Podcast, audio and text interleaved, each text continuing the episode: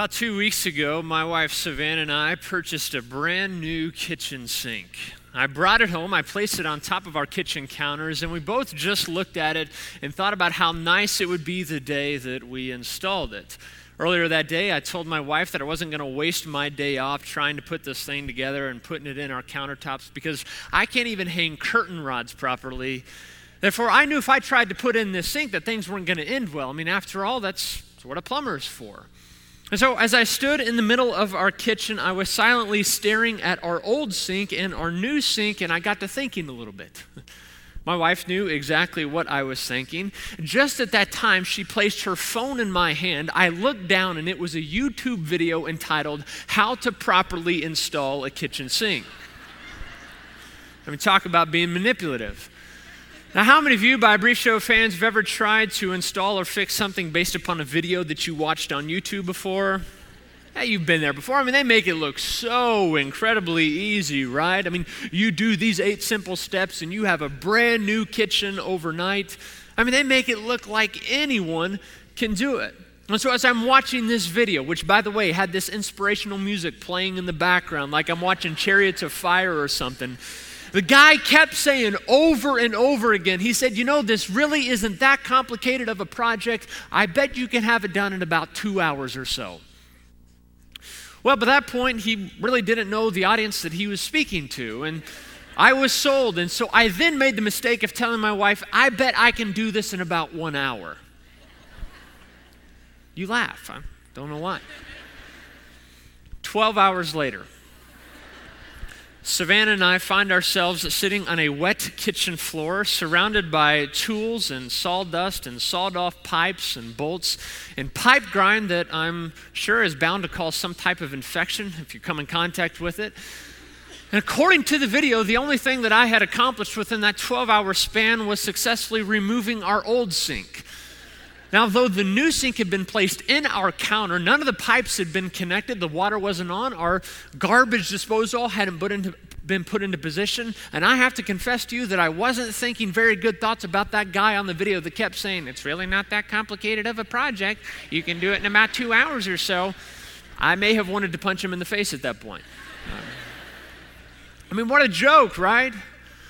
Well, like any man, I don't accept failure and loss all that well. And so that's why I am proud to announce to you today that after three days, two arguments with my wife, $150, and four trips to Aces Hardware later, that sink got successfully put in our kitchen.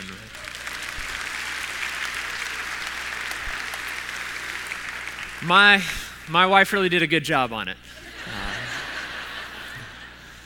I got to tell you, I look back at that experience and I cringe at that video for making it look like putting in a kitchen sink really is no big deal. Now, what was so frustrating for me was that I had followed the steps that the video laid out exactly to a T, yet obviously things didn't go as planned.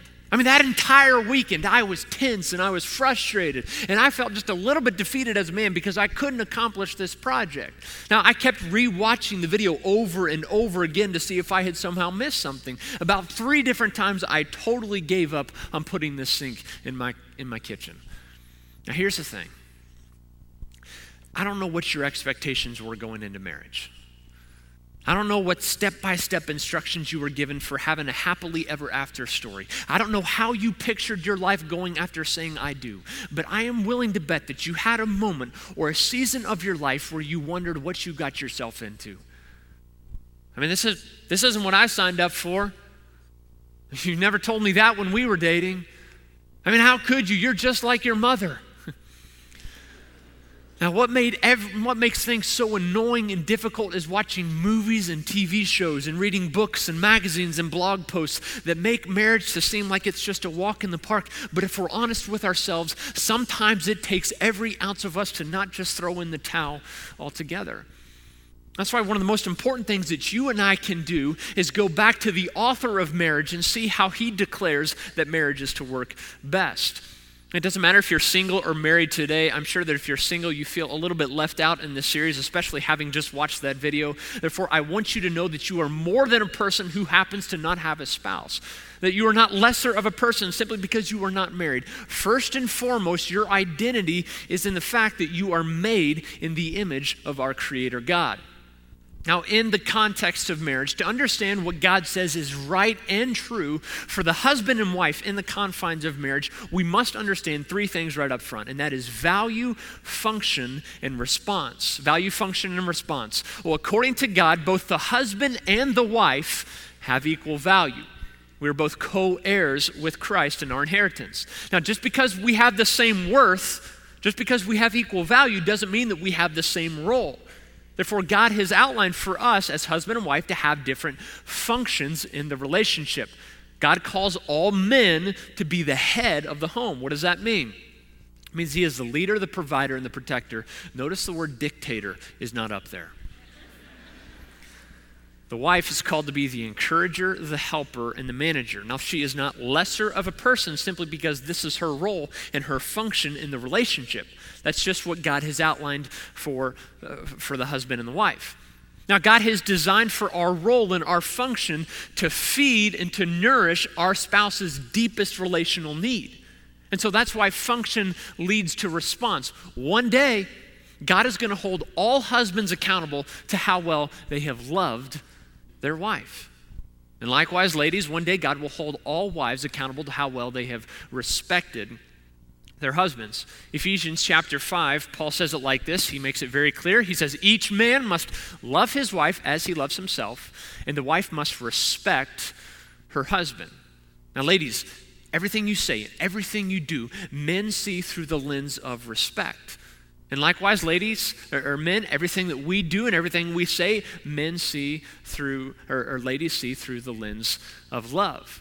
Now, if you want some more f- further clarification on this, it's kind of a cycle how the love and respect dynamic goes pair and pair. Guys, love to your wife leads to respect from your wife. If respect is your deepest need, this is her deepest need, and they complement one another. And ladies, respect to your husband leads to love from your husband. Now, it's not a guarantee. This isn't a promise. This is just a wise principle to apply to your marriage.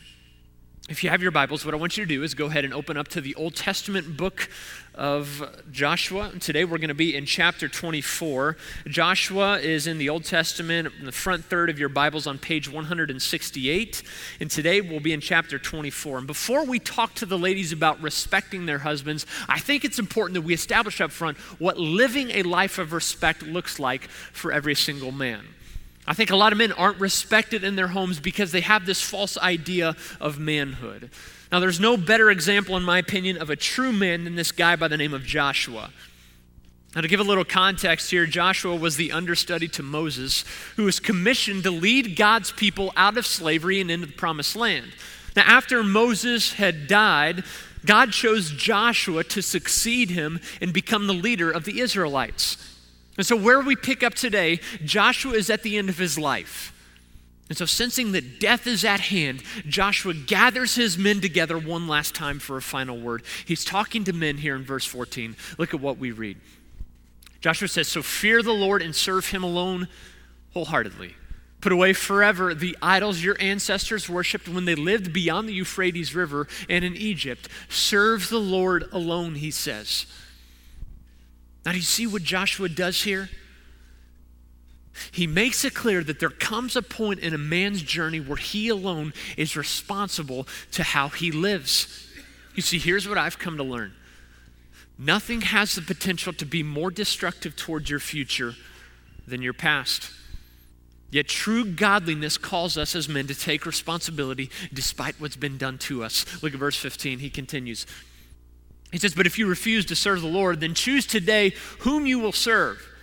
Would you prefer the gods your ancestors served beyond the Euphrates? Or will it be the gods of the Amorites in whose land you now live? He's saying here, look, be decisive. God is not into half hearted followers. But as for me and my family, Joshua says, we will serve the Lord. Now, Joshua was not going to call his men to do something that he wasn't first willing to do himself. He embodied the essence of manhood. Now, there are really many ideas floating around today about what men should do and who men should be. And really, I think all we've done is reduce masculinity down to an image. But really, there's so much more to it than just that. And so, despite what you've been told before, here's what manhood is manhood has very little to do with capability and everything to do with responsibility. Now, I know that as I say that, some of us think, well, that's a little bit backwards. Because we're told all around us that being a man is based upon how well you do something. Now, how many of you have seen before the Dos Equis beer commercials? Yeah, don't be ashamed. You know, the ones with the most interesting man in the world in them. If you haven't seen him before, it's this guy who supposedly perfectly embodies what being a man is all about. And he's kind of a Chuck Norris like figure with a beard. And, and, the commercial spends its entire time just recounting different events in his life or different things that he's done that, uh, uh, that, that defines his manhood. And so here's what one commercial says. They're really quite funny. They're humorous. One says this He's been known to cure narcolepsy just by walking into a room. His organ donation card also lists his beard. He's a lover, not a fighter, but he's also a fighter, so don't get any ideas. He is the most interesting man in the world. Now, if you watch those commercials, you walk away thinking that being a man is all about how well you do something. But really, that's just reducing masculinity down to an image or a task. So, rather, according to God, the gauge of manliness in your life can be seen in your willingness to absorb responsibility with joy. Our very first father, Adam, didn't do this too well in the Garden of Eden. When his wife ate the forbidden fruit that God said to not eat, to not do, God confronted the two of them, but do you know whom he held accountable? Look at Genesis chapter 3. Here's, here's what we read. But the Lord God called to the man, Where are you?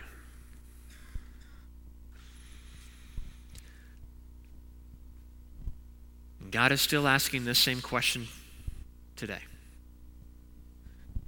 Teenage girls are giving up their virginities to their boyfriends, and God is asking, Dads, where are you? Pornography continues to make its way into homes because, let's be honest, it's a little bit easier to click a few buttons than to pursue a wife, and God says, Husbands, where are you? Single moms are having to raise more and more children all by themselves, and God is asking husbands, dads, where are you? Your wife is lonely at home, and so God is asking, dads, where are you? You see, instead of caring for his life, his wife, and leading her well in the Garden of Eden, Adam remained passive and, in essence, allowed the serpent to drag his wife away from the presence of God. And so, guys, what we take away from that is our natural inclination is to be passive and dish, and dish the blame whenever the heat is upon us.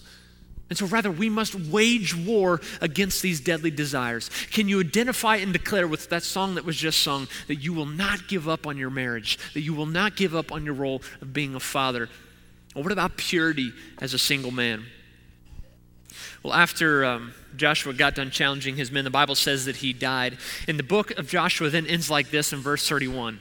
It says, The people of Israel served the Lord throughout the lifetime of Joshua and of all the elders who outlived him, those who had personally experienced all the Lord had done for Israel. You see, Joshua made his people his responsibility. I mean, he cared for them even when they didn't trust his leadership. When they doubted him, he still listened. When life was discouraging, he pushed them forward. When enemies attacked, he protected them. And ultimately, the Israelites led them to, he led the Israelites to new beginnings as they crossed the promised land and begun a new life. Now, let me ask you, does that sound like anybody else in the Bible? I mean, does he resemble any other man in Scripture? Now, what's interesting is that uh, the name Joshua in Hebrew literally means Yahweh saves or God is salvation. And when we translate that to English, do you know the name that we get? Jesus. See, the truth is, Jesus is our better Joshua, He is our warrior. I mean, think about it like this our sin is our fault. We're the ones who have rebelled and disobeyed. It's not Jesus' fault.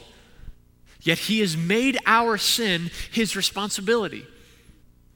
The New Testament says it like this in 2 Corinthians chapter 5 that God made him who had no sin to be sin for us, so that in him we might become the righteousness of God.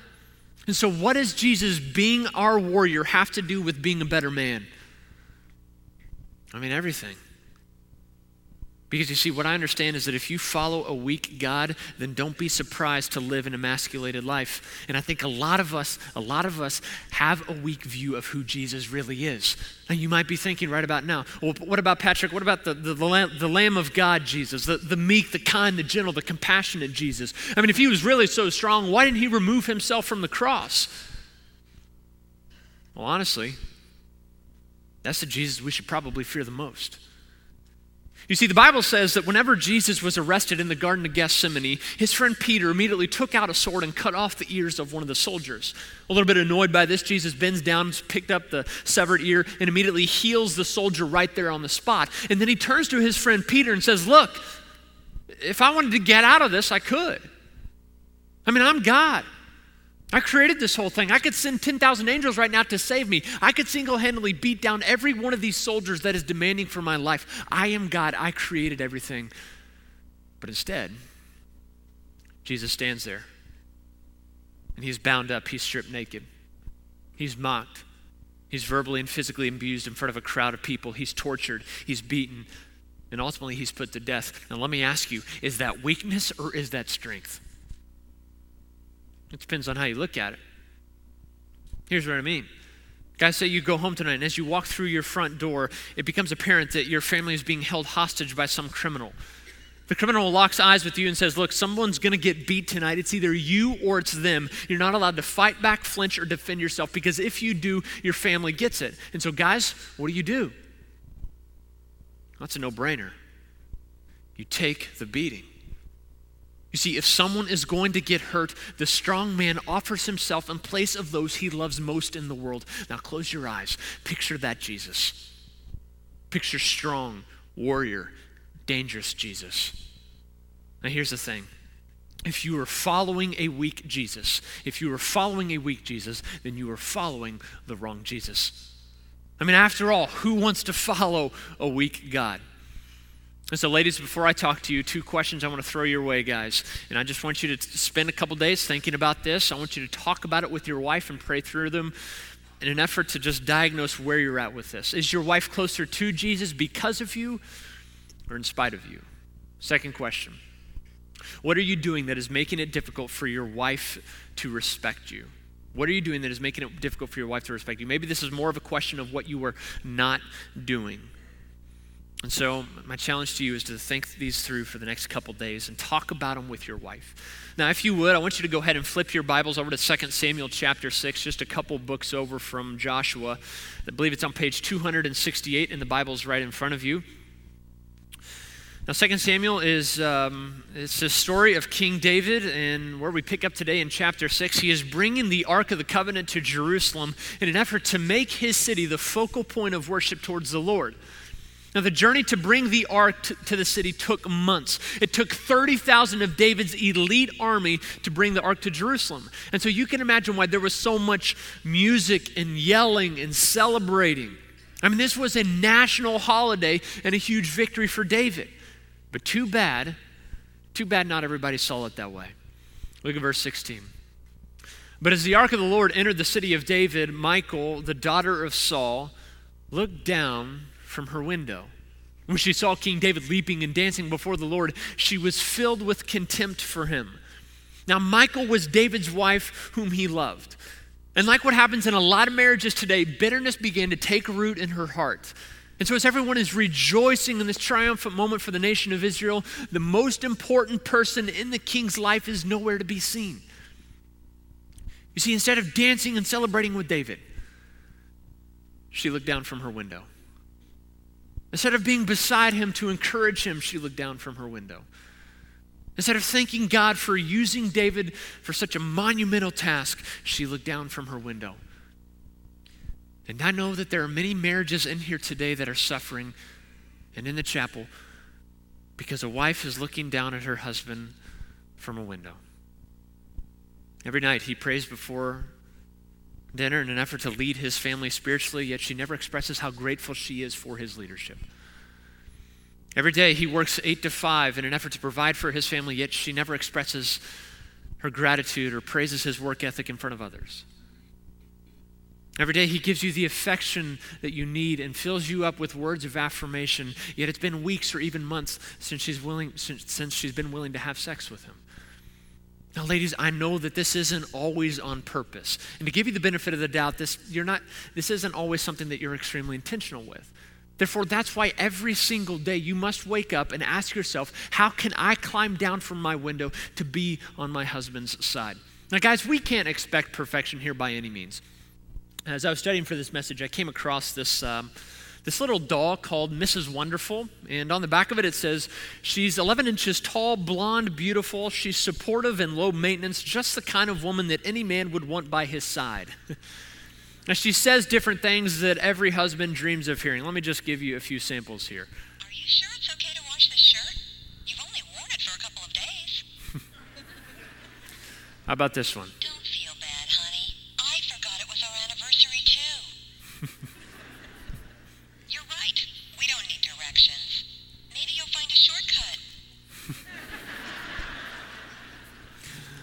One more. Don't worry about taking the trash out. I can use the exercise.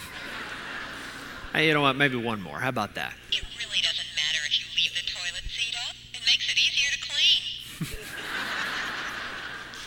How many of you have a wife like that? Uh, zero.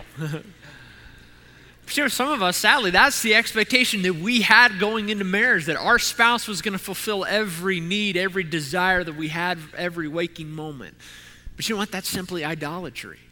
You know, one of the things that, one of the biggest lies that I think we can buy as we're dating and as we're engaged is that somehow your future spouse will complete you as a person.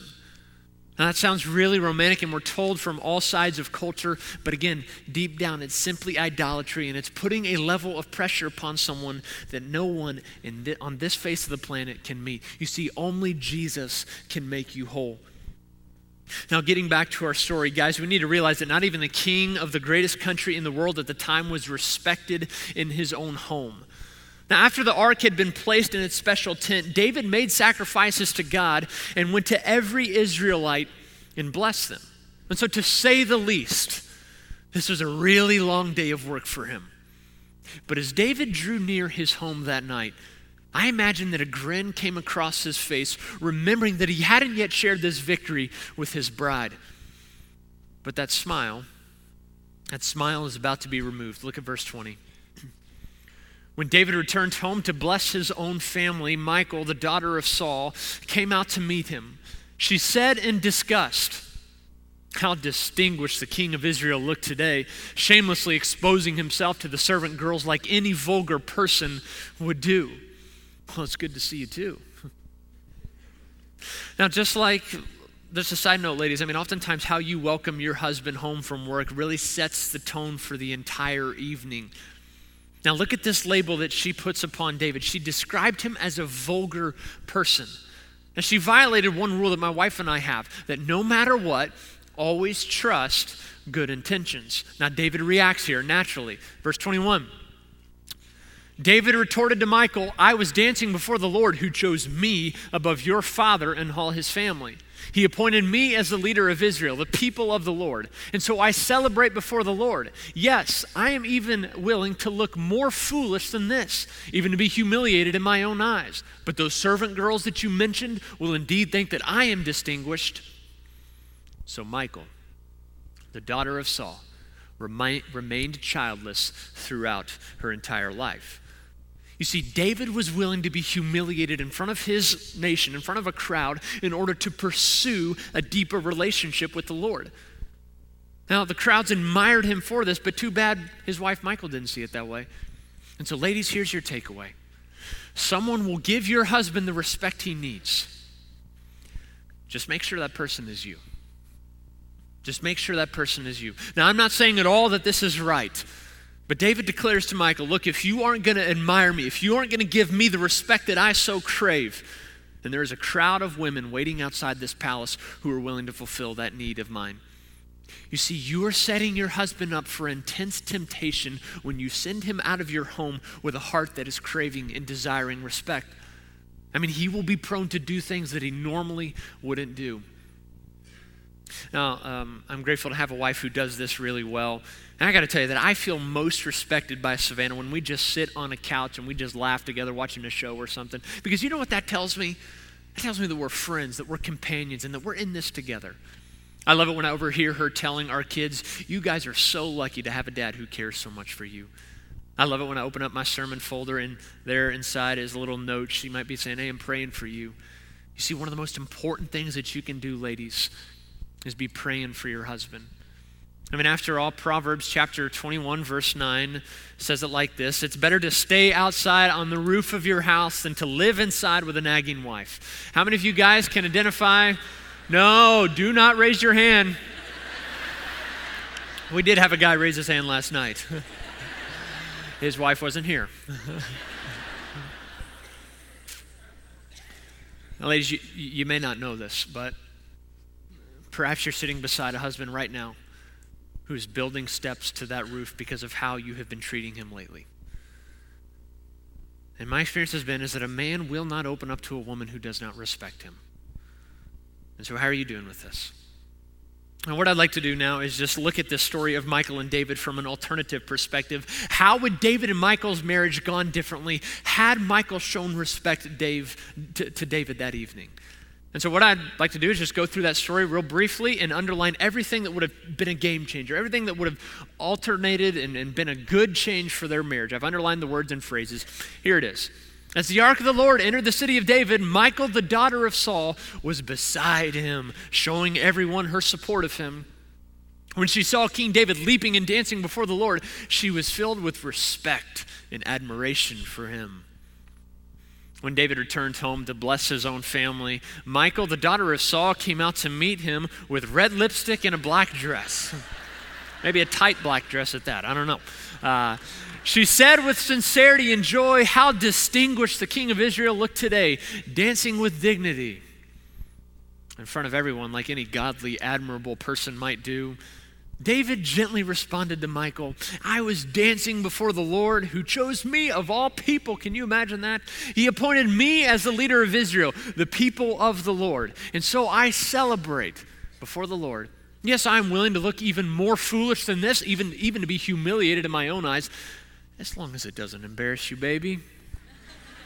But those servant girls may that you mentioned may think that I am distinguished, but you know what? It doesn't matter. Why? Because I have you. And so Michal, the daughter of Saul, had many children with David throughout her entire life, and the process for having a baby began that very night. Happy Father's Day. All the men are clapping. Now, here's the thing, ladies. I get it that your husband isn't always respectable. And I've said it many times before. Because I'm a pastor, people think I have it together a lot more than I really do. But I have to tell you that, that I'm prideful. That I, um, I sometimes check out emotionally at home. I'm overly negative at times. My wife and I, we've had to work through a lot because of some previous relationships that I've had. And you know what? Your husband has his list too. He's without a job right now. He lied to you last week. He can't put his email away at dinner. He goes fishing too often. He doesn't give you the affection that you need. He doesn't communicate his emotions enough. Now, let's take this a little bit deeper. He recently confessed to using pornography. You caught him sending some inappropriate text messages to a coworker. He walked out on you. Now he wants to be back into your life. And I know what you're thinking. How am I supposed to respect that?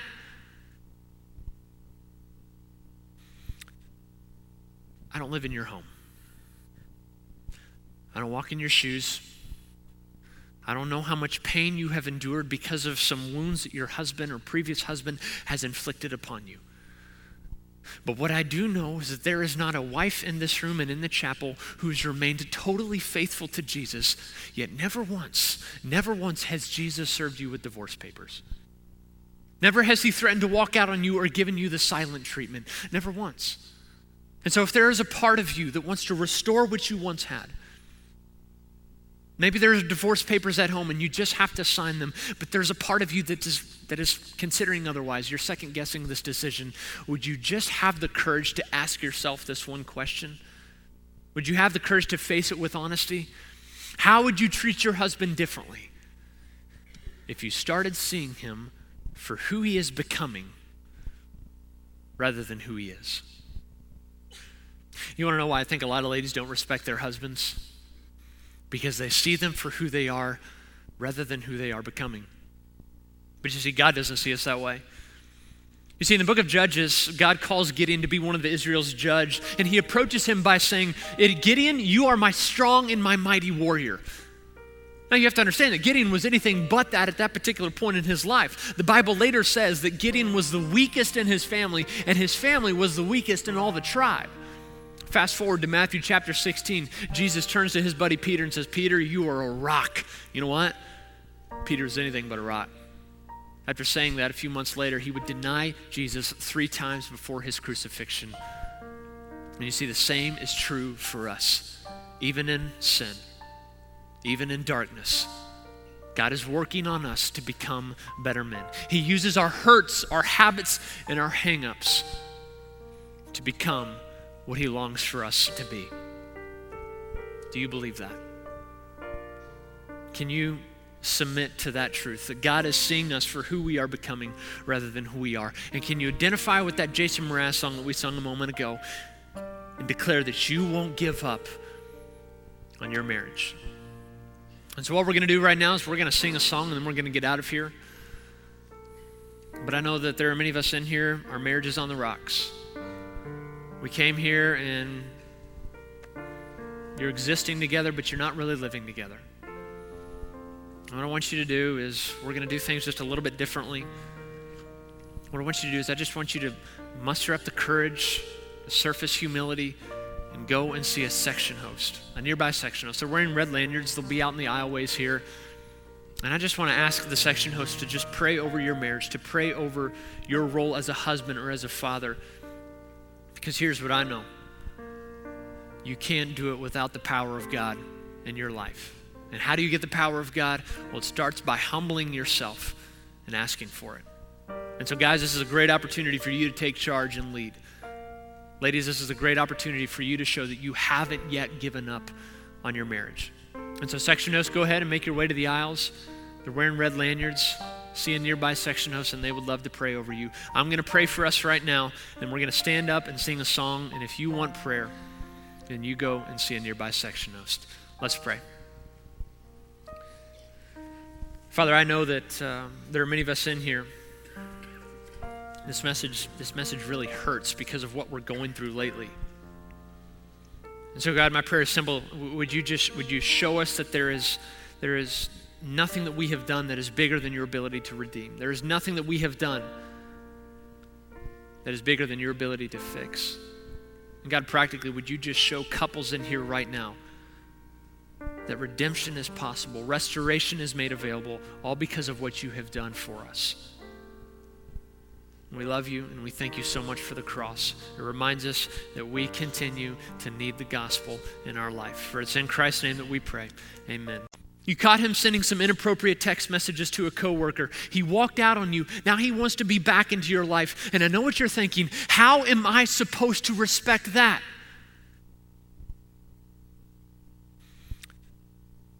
I don't live in your home. I don't walk in your shoes.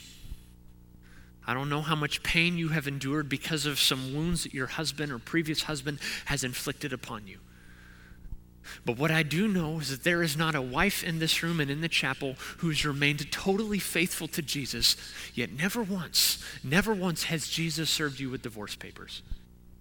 Never has he threatened to walk out on you or given you the silent treatment. Never once.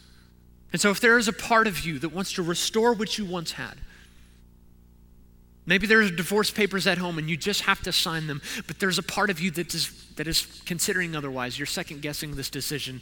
Would you just have the courage to ask yourself this one question? Would you have the courage to face it with honesty?